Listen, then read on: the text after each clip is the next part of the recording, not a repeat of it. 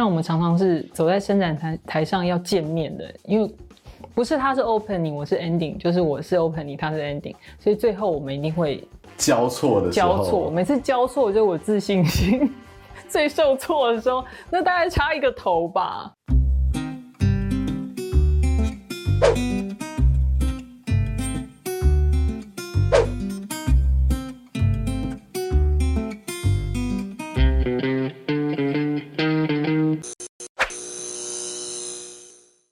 欢迎收看 Talk 一杯，我是主持人郑伟博。最近最近，我觉得啊，我好喜欢的一部剧就是《村里来了一个暴走女外科》。她有美丽的蔡淑珍，不只是有很好的外表，而且她在里面这个表现真的是超出她过去的演员的范畴。淑珍，我要向你致敬一下，谢谢哦。来，先 Cheers 一下。我们的节目呢，就是边喝边聊。喝啊，哎。觉得有点像小刘医师，对对对对对对对，怎么样？我有回到小刘医你你当时医生这个角色的感觉。你当时要进入到角色，需要有一个仪式或过程嘛？就是每一天起来上身，醒来就是那那几个月都是这样啊。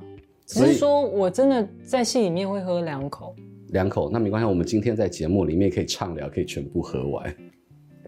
好，反正等一下没通告了。其实淑珍一路以来，你看从当年这个名模，然后走伸展台，到现在其实越来越成功了，就女明星、女演员，然后得了金钟奖，其实真的很不容易啊。谢谢。就是说，呃，你看以前你的一零同门都是那种身材高大，但是你相较于他们，其实身高没有那么高。可是我从我的观察跟所有周围圈内人的朋友的，就是分享，都说你非常的努力。其实我觉得大家都很努力，就我觉得要做到，就是每一个行业的比较出色的这个位置，我觉得努力真的是基本的。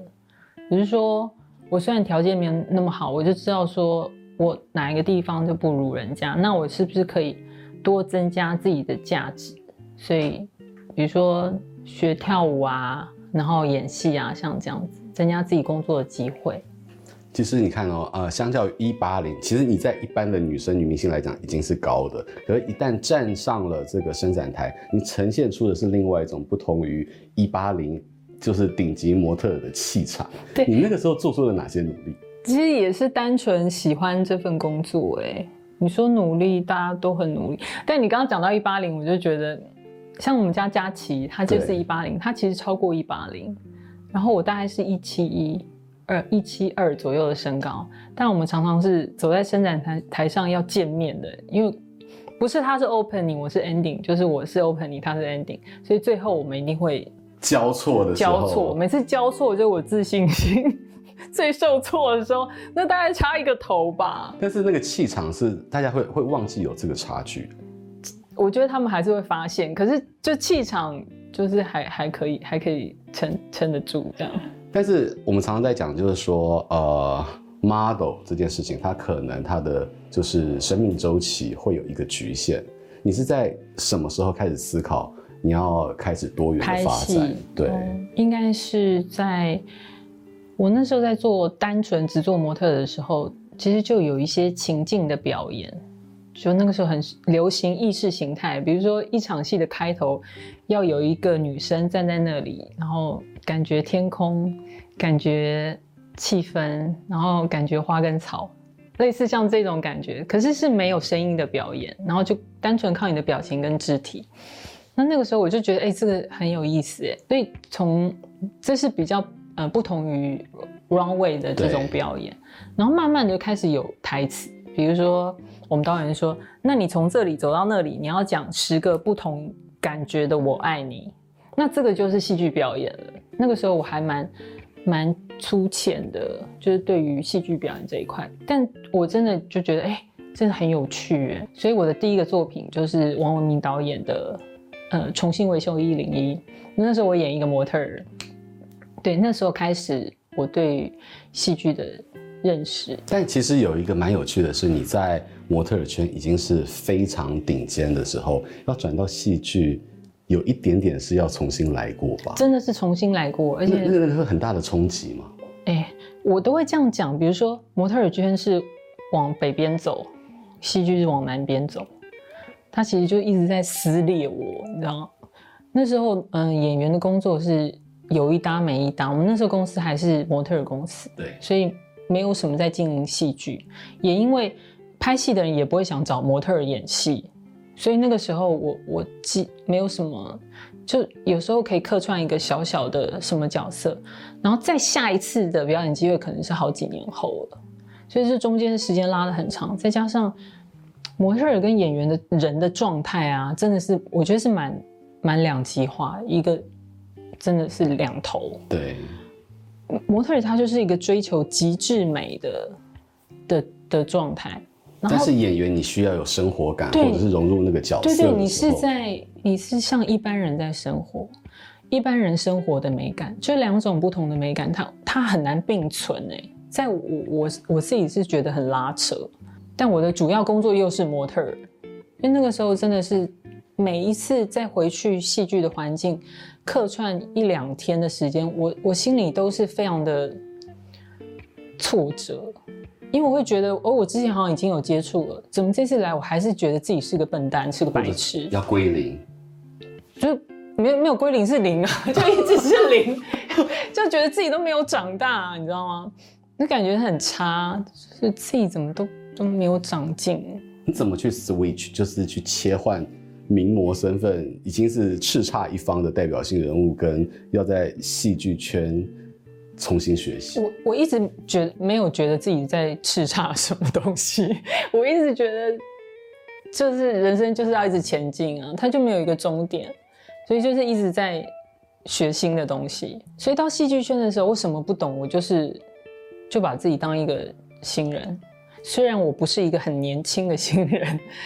但我的心态跟我的经验的确是很新的啊。你觉得戏剧圈的那种就是辈分伦理观念重不重？我觉得是重的。所以你原本在模特圈有了这样的成绩，你还记得你第一次进入到戏剧圈，全场的人，包含了摄影，包含灯光，然后看着你要去表演那个时候的记忆吗？那时候，那时候的感觉，我没有，我没有分散我的注意力在这些事情上，欸，那个都是拍完戏之后哦，我只觉得进入这个环境感觉很陌生，然后我都不知道他们到底这些人拿这些机器，然后他们是跟我的关系是什么？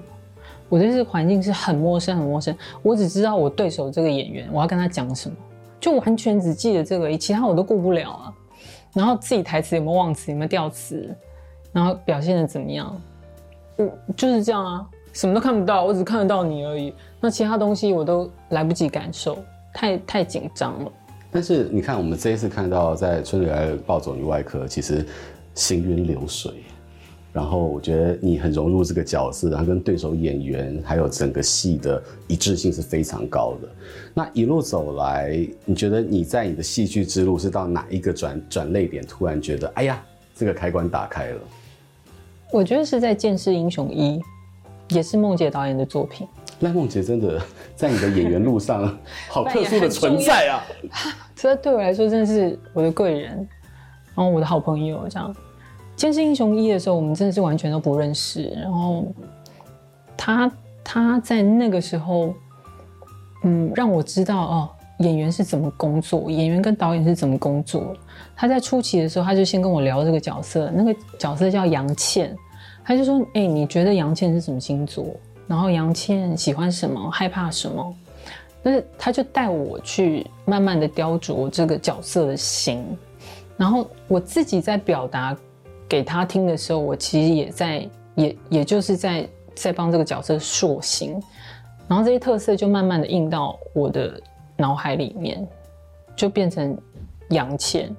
那其实那些东西就是我我过去的我。”累积出来的嘛，但他引导出来，对，他帮我引导出来，他对每一个角色他都是这样准备的，所以《剑士英雄一》的每一个角色我也是觉得非常立体，很喜欢。然后我跟他工作的方式也很特殊，也在那个时候我是觉得很很舒服、很自在的，因为我我在那之前我没有感受过这么大的自由度。他就是剧本拿了，然后到现场，然后让我先演一遍，然后演完之后。他会给我们修正，结果他都没有什么太修我的东西，小小的调整而已。我不是说我不喜欢人家修我的东西，是是原来是是可以是这样工作的，所以他不会强压导演理想象中的角色要你一定表现出来。对对对对。赖孟杰他是北艺大电影所导演组出身的，所以这是算科班。那他在诱导你成为散发这个演员魂的过程当中，你有感受到科班，或者是就像他。你刚刚分享的是很自然的一种方式，没有任何科班的，就是没有教导的的感觉。他也没有让我觉得他是导演，就是地位比较崇高，完全没有这种感觉。他是跟我就像朋友一样，然后我们就在讨论戏啊这样子。他给我很大的自由度，而且也给我信任。在那个时候，我对于演戏的信心刚好是在谷底。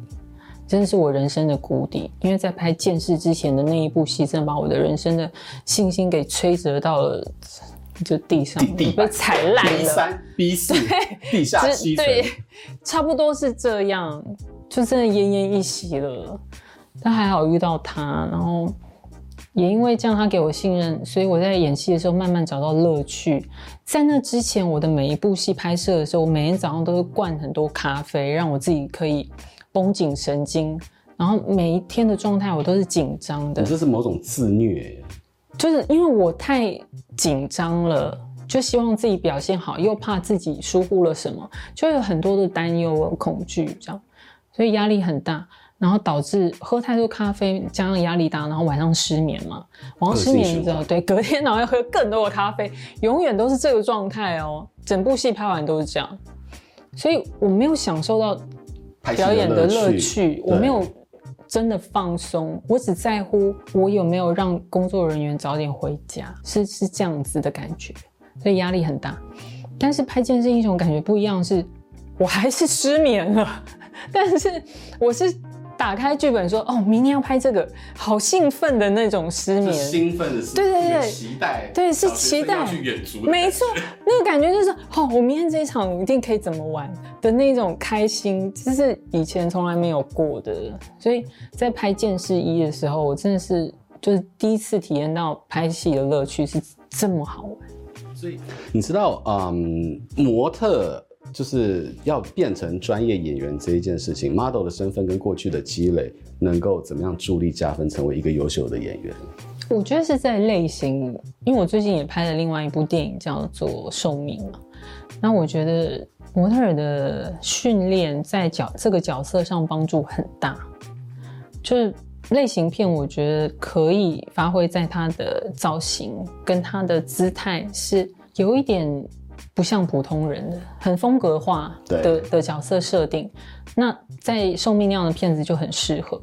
那这些东西其实是我模特儿的时候养成的，就比如说对美感、对造型，然后对于体态，这些是模特训练给我的优势。我觉得在过去的这些年间，从模特到演员，到得奖的演员，到嗯，现在我觉得已经朝向慢慢有点像制作人的这个高度跟方向前进。你觉得这是你的职涯的必然吗？因为从漂漂亮亮，真的是女明星，到要有商业思维，或者是要掌控整个团队。你讲到商业思维，我真的是没，还是没有哎、欸。那你在你在女外科里面，你觉得你是怎么样重要的存在？除了美丽的女医之外，小刘是一个最主要的精神嘛？这个角色是这个本的中心。